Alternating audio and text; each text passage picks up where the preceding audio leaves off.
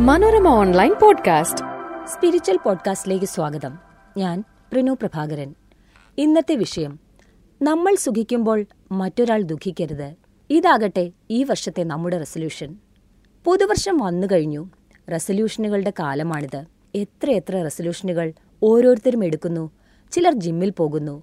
ചിലർ മദ്യപാനം നിർത്തുന്നു. അങ്ങനെ പലതും. എന്നാൽ ഇതെല്ലാം ആ വർഷത്തെ ആദ്യ പാദത്തിലെങ്കിലും പാലിക്കപ്പെടുന്നുണ്ടോ എന്നാണ് ചോദിക്കേണ്ട ചോദ്യം. ഇല്ലെന്നായിരിക്കും പലരുടെയും ഉത്തരം. കാരണം ഓരോ തീരുമാനങ്ങൾ എടുക്കുന്നത് പോലെയല്ല അത് പാലിക്കുന്നത്. മനോനിയന്ത്രണം ഉണ്ടായാലേ പാലിക്കാൻ കഴിയൂ. പിന്നെ എന്താണൊരു മാർഗം? ന്യൂ ഇയർ റെസൊല്യൂഷനുകൾ ബന്ധപ്പെട്ടെടുക്കേണ്ട എന്നതാണ് ഏറ്റവും നല്ല മാർഗം. ജീവിതത്തിൽ മാറ്റം കൊണ്ടുവരാൻ ഏതെങ്കിലും ഒരു ഡേറ്റിനു വേണ്ടി കാത്തു നിൽക്കേണ്ട. അത് നന്നായി തീരുമാനിച്ചെടുക്കുന്നതാകും ഭംഗി. അല്ലെങ്കിൽ പാലിക്കാൻ കഴിയില്ല. എങ്കിലും കുറച്ചെങ്കിലും പാലിക്കാൻ കഴിയുന്ന റെസൊല്യൂഷനുകൾക്ക് ഈ പുതുവത്സരം ഒരു അവസരമാക്കിയാൽ നല്ലത്.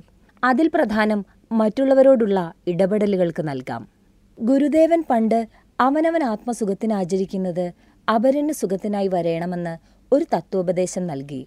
എല്ലാ മതസാരങ്ങളും ഇതിന് സമാനമായ നിർദ്ദേശങ്ങൾ നൽകിയിട്ടുണ്ട്. ആത്മീയവാദികൾക്കും നിരീശ്വരവാദികൾക്കും മത അനുയായികൾക്കുമെല്ലാം ഈ ഒരു ആശയത്തിൽ യാതൊരു തർക്കവുമില്ല. അപരന്റെ സുഖവും സമൃദ്ധിയും ഉറപ്പുവരുത്തേണ്ടത് മനുഷ്യധർമ്മമാണെന്ന് എല്ലാവരും കരുതുന്നു. എന്നാൽ ഇതൊന്നും അത്ര പാലിക്കപ്പെടുന്നില്ല എന്ന് ചുറ്റും നോക്കിയാൽ തന്നെ നമുക്കറിയാം. ഉപഭോഗ സംസ്കാരം ശക്തമായി നിലനിൽക്കുന്ന കാലമാണിത്. യൂസ് ആൻഡ് ത്രോ എന്ന സങ്കല്പത്തിലേക്ക് നമ്മുടെ സമൂഹം മാറിയിട്ടുണ്ടെന്നത് നിസ്തർക്കമായ കാര്യമാണ്. നമ്മുടെ സുഖമെന്നത് എല്ലാവരും ചിന്തിക്കുന്ന കാര്യമാണ്. അതിൽ തെറ്റുമില്ല. എന്നാൽ നമ്മൾ സുഖിക്കുമ്പോൾ മറ്റുള്ളവർ ദുഃഖിക്കുന്നുണ്ടോ എന്ന് നോക്കാം. നോക്കിയിരിക്കണം. മനുഷ്യൻ മനുഷ്യനെ തന്നെ ചൂഷണം ചെയ്യുന്ന രീതി എക്കാലത്തും നിലനിന്നിട്ടുണ്ട്. ഇത്തരം ചൂഷണങ്ങൾ വലിയ തലങ്ങളിൽ ചിന്തിക്കേണ്ടതും നടപടികൾ എടുക്കേണ്ടതുമായ കാര്യങ്ങളാണ്. എന്നാൽ ദൈനംദിന ജീവിതത്തിൽ ചെറിയ ചെറിയ വെറുപ്പിക്കലുകൾ എത്രയോ പേർ ചെയ്യുന്നു. അടുത്തിടെ ഒരു സുഹൃത്തുമായി ചർച്ച ചെയ്തത് വിദേശ കുടിയേറ്റത്തെക്കുറിച്ചാണ്. കുടിയേറ്റം സംബന്ധിച്ച് ഗവേഷണം നടത്തുന്ന ആളായതിനാൽ സുഹൃത്തിന് ഈ വിഷയത്തിൽ നല്ല അവഗാഹമുണ്ട്. നമ്മുടെ രാജ്യത്തു നിന്ന് നടക്കുന്ന കുടിയേറ്റത്തിന് സാമ്പത്തികത്തിനുപരി സാംസ്കാരികമായ വശങ്ങളുണ്ടെന്നായിരുന്നു ആ സുഹൃത്തിന്റെ അഭിപ്രായം. ആളുകളുടെ പെരുമാറ്റം ചിലപ്പോഴൊക്കെ ദുസ്സഹമായ അവസ്ഥ സൃഷ്ടിക്കുന്നു. ചിലരെ അത് നാടുവിടാൻ പോലും പ്രേരിപ്പിക്കുന്നു.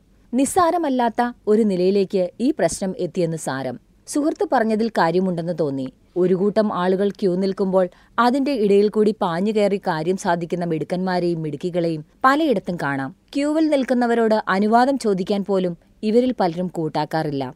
എല്ലാവർക്കും തിരക്കും സമയവുമൊക്കെ ഉണ്ടെന്ന് പലരും മനസ്സിലാക്കില്ല. സ്വന്തം കാര്യം പെട്ടെന്ന് തന്നെ നടക്കണം. ഒരു മനസ്സുഖം. വഴക്കുണ്ടാക്കേണ്ടെന്ന് കരുതി പലരും പ്രതികരിക്കാറില്ല.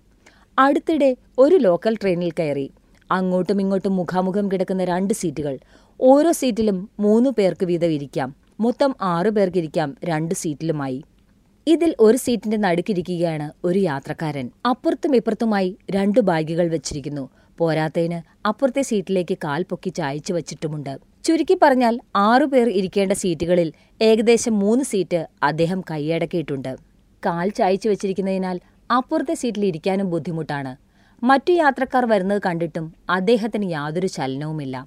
ഇതേ ലോക്കൽ ട്രെയിനിൽ മറ്റൊരു ദിവസം നല്ല തിരക്ക് വന്നു. കുട്ടികളുമൊക്കെയായി സ്ത്രീകൾ പോലും നിൽക്കുന്നു. ഒരു പെൺകുട്ടി വിദ്യാർത്ഥിനിയാണെന്ന് തോന്നുന്നു. മാവേലിക്കര മുതൽ കോട്ടയം വരെ തന്റെ അരികിലുള്ള സീറ്റിൽ ബാഗ് വച്ചിരുന്നു. ഇത്രയും ആൾക്കാർ നിൽക്കുന്നത് കണ്ടിട്ടും അതൊന്നു മാറ്റി അവരിലൊരാളെ ഇരുത്തണമെന്ന് ആ കുട്ടിക്ക് തോന്നിയില്ല. കോട്ടയത്ത് നിന്ന് ആ കുട്ടിയുടെ സുഹൃത്ത് കയറാനുണ്ടായിരുന്നു. അവൾക്ക് വേണ്ടിയാണ് മാവേലിക്കരയിൽ നിന്ന് സീറ്റ് റിസർവ് ചെയ്തിട്ടിരിക്കുന്നത്. ഇതൊക്കെ സ്വാർത്ഥതയാണ്. പറഞ്ഞു വരുമ്പോൾ ഇതൊന്നും വലിയ പാപമോ പാതകമോ ശിക്ഷ ലഭിക്കുന്ന കുറ്റമോ അല്ല. പക്ഷേ നിങ്ങൾ ഇടയിൽ കയറി മിടുക്കനാകുമ്പോൾ കാത്തു നിൽക്കുന്നവരുടെ അവസ്ഥ നോക്കൂ. സമയം വൈകുന്നതിലല്ല ഇവിടുത്തെ പ്രശ്നം. ആ കാത്തു നിൽക്കുന്നവർക്ക് തങ്ങൾ എളിഭ്യരായെന്ന തോന്നലുണ്ടാകാം. ചിലപ്പോൾ അങ്ങനെ ഒരാളുടെ ഒന്നോ രണ്ടോ ദിവസങ്ങൾ അതേപ്പറ്റി ചിന്തിച്ചു പോകുന്നുണ്ടാകും. നിരന്തരം ഇങ്ങനെ അനുഭവങ്ങൾ ഉണ്ടാകുമ്പോൾ സാമൂഹ്യ വ്യവസ്ഥിതിയിലും മനുഷ്യമൂല്യങ്ങളിൽ പോലും ഒരു വ്യക്തിക്ക് അവിശ്വാസമുണ്ടാകാം.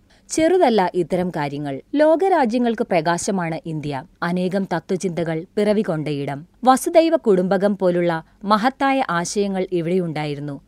ഇന്ത്യൻ ആത്മീയധാരയുടെ കാതലായ ഒരു ഭാഗം തന്നെ സ്വാർത്ഥതയെ എങ്ങനെ കീഴടക്കാം എന്നതാണ്. സ്വാർത്ഥത മോശമായ ഒരു അവസ്ഥയായാണ് ഭാരതീയ ദർശനങ്ങൾ കണക്കാക്കുന്നത്. വേദഭാഷയിൽ മഹന്തം എന്നൊരു വാക്കുണ്ട്. മം എന്നാൽ സ്വാർത്ഥം. ഹന്തം എന്നാൽ ഇല്ലാതെയാക്കുക. മഹത്തരമായ ഒരവസ്ഥയെ ഈ വാക്ക് ചിത്രീകരിക്കുന്നു. മഹത്തായ എല്ലാ യാത്രകളും സെൽഫിഷ്നെസ് എന്ന സ്വാർത്ഥതയെ ഒഴിവാക്കിയാണ് മുന്നോട്ടു പോകുക അത്തരമൊരു യാത്രയ്ക്ക് തുടക്കമിടാൻ ഈ വർഷം നമുക്ക് കഴിയട്ടെ. എല്ലാവർക്കും മനോഹരമായ ഒരു പുതുവർഷം ആശംസിക്കുന്നു. മറ്റൊരു പുതിയ വിഷയവുമായി സ്പിരിച്വൽ പോഡ്കാസ്റ്റ് അടുത്ത തിങ്കളാഴ്ച കേൾക്കാം. Manorama online podcast.